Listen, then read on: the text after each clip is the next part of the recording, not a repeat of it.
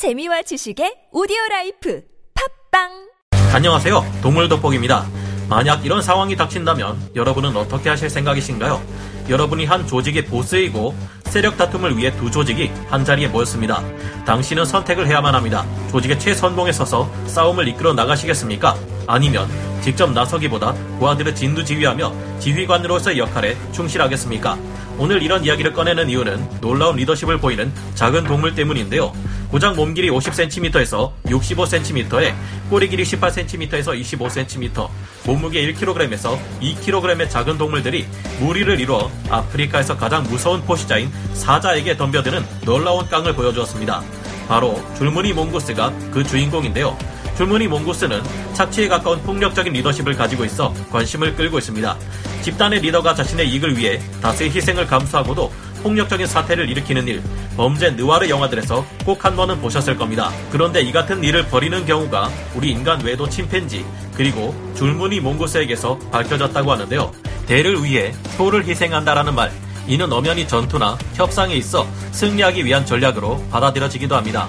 잔인하고 이기적인 결정일 수는 있어도 사회 구성원들은 때에 따라 리더의 이 결정에 동의하고 수긍하기도 하는데요. 어떤 결정을 내려야 하는 상황에 닥치면 리더들은 힘든 결정들을 내려야 하는 순간이 옵니다.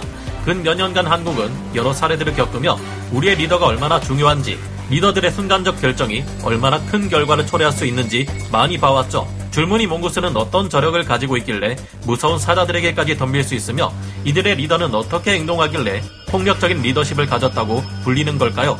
지금부터 알아보겠습니다. 전문가는 아니지만 해당 분야의 정보를 조사 정리했습니다. 본의 아니게 틀린 부분이 있을 수 있다는 점 양해해 주시면 감사하겠습니다. 줄무늬 몽구스 줄무늬 몽구스는 포유류 고양이 아목 몽구스과에 속하는 몽구스의 한 종으로서 몸 길이 50cm에서 65cm, 꼬리 길이 18cm에서 25cm, 몸무게 1kg에서 2kg의 작은 동물입니다. 아마 여러분들은 몽구스를 코브라나 검은 맘바와 같은 무시무시한 독사들까지 잡아먹는 독뱀의 천적으로 알고 있을 텐데요. 족제비가 성질이 더럽고 치명적인 싸움꾼으로 유명한 것처럼 몽구스의 파이터 기질 또한 이에 못지 않습니다. 줄무늬 몽구스의 꼬리는 끝이 가늘고 거친 털로 덮여 있으며 발바닥은 겉으로 드러나 있고 앞발의 발톱이 긴 편입니다. 뱀들의 공격은 무척 빠르지만 그 패턴이 일정하며 변칙적이지 못해 단순하다는 것이 단점입니다.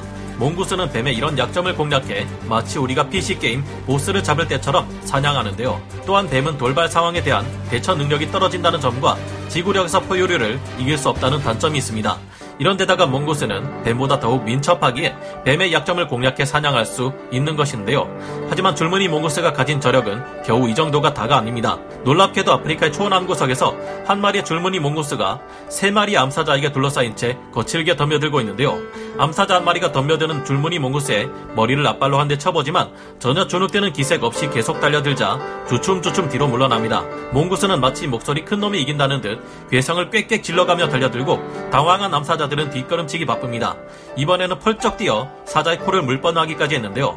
워낙 저돌적으로 달려들어대니 누가 포식자이고 누가 사냥감인지 헷갈릴 판입니다. 몽구스는 이 틈을 타 쏜살같이 달아나 물속으로 숨어버리며 목숨을 구했는데요. 몽구스는 일반적으로 사자의 먹잇감으로 인식되지만 이 작은 책으로 암사자에게 덤벼들다니 몽구스의 깡은 정말 장난이 아닙니다. 이들은 보통 무리를 이루어 지내는데요. 6마리에서 20마리로 구성되어 이른 아침과 해질 무렵에 활동을 합니다. 이들은 먹이로 대개 곤충을 먹고 설치류나 작은 파충류, 조류의 알, 과일도 먹습니다. 알 껍데기와 같은 단단한 것을 부실 때는 이들의 날카로운 이빨로 물거나 앞발을 이용해 던져서 먹이를 섭취하곤 합니다. 줄무늬 몽고스는 오래된 흰개미 언덕에 굴을 파서 주로 생활하는데요. 그 굴 안을 무리가 공동으로 사용합니다. 굴 중앙에 잠을 자는 공간을 마련하고 때때론 별도의 작은 공간을 만들기도 하며 입구는 최대 9 개까지 만드는데요. 항문 분비샘에서 나오는 냄새로 영역 표시를 하며 굴의 위치를 파악하기도 합니다. 5월에서 6월과 11월에서 12월에 새끼를 낳으며 임신 기간은 2개월입니다. 줄무늬 몽고스는 무리 생활을 하는 동물들답게 공동으로 육아를 하는데요. 생후 1개월까지 굴에 머물고 이후 사냥을 위해 함께 돌아다니기 시작한다고 합니다. 물가를 가까이에 둔 사바나와 삼림지대에 서식하며 바위가 많은 곳이나 산림에 서식하기도 합니다. 짝짓기를 위한 암컷들의 전쟁, 줄무늬 몽고스는 작은 덩치를 가지고 있기 때문에 집단이 주는 효과가 어마무시합니다. 마치 큰 물고기에 맞서기 위해 작은 물고기들이 큰 물고기 형태로 뭉쳐 다니는 것 같이 줄무늬 몽고스 역시 무리 전체가 하나로 뭉쳐져 한 마리의 동물처럼 보이게 하는데요. 이들은 이처럼 무리가 하나의 조직을 이뤄 경쟁 집단이나 포식자에 맞선다고 합니다. 게다가 이들은 사나우면서도 파이터의 기질을 타고났기 때문에 초원의 포식자인 사자들도 가끔 기세로 밀어붙이기까지 하는데요. 앞서 보신 것처럼 1대1을 넘어 3대1로도 사자와 맞서 덤빌 정도의 깡을 가지고 있습니다. 이쯤 되면 사자들은 어이가 없어서 몽구스를 공격하지 않는 것처럼 보이는데요. 이렇게 단단한 결속력을 가진 몽구스 집단이지만 암컷이 경쟁 집단의 수컷과 짝짓기를 하기 위해 싸움을 일으키는 착취적 리더십을 발휘한다는 사실이 밝혀졌습니다. 영국 엑시터대 마이클 켄트 교수는 과학저널 미 국립학술원 회보에 최근에 실린 논문을 통해 우간다 퀸 엘리자베스 국립공원에서 16년 동안 줄무늬 몽구스를 현장 연구한 결과 이런 결론을 얻어냈다고 밝혔습니다.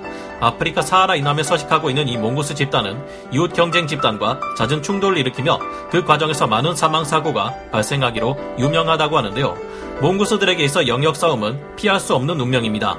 암컷 몽구스들은 7일에서 10일의 차이를 두고 일제히 발전기를 맞이하는데요. 수컷들은 암컷을 경쟁 집단으로부터 지키기 위해 싸우기 시작합니다. 그런데 얼핏 봐서는 이해하기 힘든 놀라운 사실이 밝혀졌다고 합니다. 경쟁 집단과 혈투를 벌이고 있는 와중에 수컷들이 소홀한 틈을 타 암컷이 적의 수컷과 짝짓기를 하는 것이 녹화된 것이죠. 게다가 이런 집단의 싸움을 일으키는 것은 바로 무리의 지도자인 암컷이었다는 점이 더 충격적인데요. 여기에도 나름의 이유가 다 있었습니다. 켄트 교수는 집단이 오래되었을수록 집단 내 근친 교배가 높을수록 암컷의 싸움 부추김의 확률이 더 높았다고 합니다. 같은 집단 내 짝짓기가 계속될수록 종의 보존에는 좋을 것이 없기에 암컷들은 다른 무리의 수컷들과 짝짓기를 맺어야 할 필요가 생기는데요.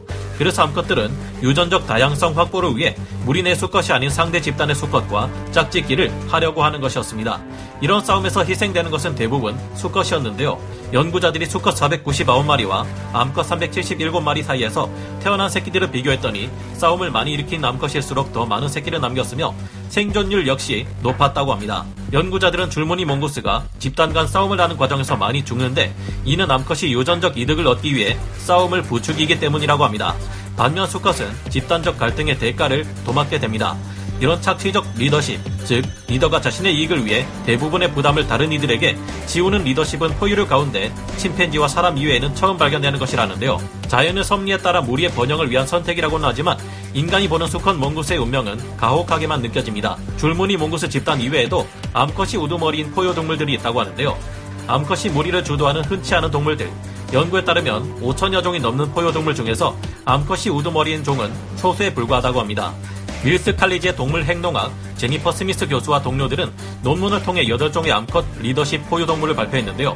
하이에나, 범고래, 사자, 점박이 하이에나, 보노보, 여우, 코끼리가 이에 속한다고 합니다. 보노보는 피그미 침팬지로서 수컷이 우두머리인 침팬지와 달리 보노보는 암컷이 무리를 이끈다고 합니다. 보노보는 이동 계획을 짜는 등 리더로서의 행동을 보이면서도 함께 저녁 식사를 준비하는 등 전형적인 암컷의 임무도 수행하는데요. 내 갈등은 침팬지에 비해 훨씬 적다고 합니다. 보노보 암컷 우두머리는 수컷보다 몸집이 작지만 평화 유지를 위해 갈등에 개입하기도 합니다.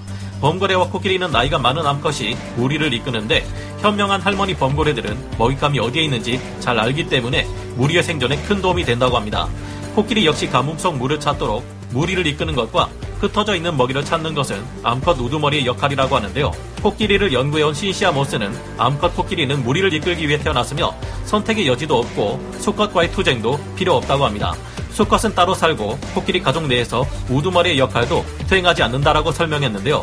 이렇듯 암컷이 무리를 이끄는 다른 종들의 리더십을 보니 확연히 줄무늬 몽구스와의 차이점을 알 수 있는 것 같습니다. 코끼리나 범고래의 경우 나이든 암컷들이 듬직한 리더 역할을 맡고 있는 반면 줄무늬 몽구스의 경우 뒤에서 권력을 조종하는 실세 흑막을 보는 듯한 느낌인데요.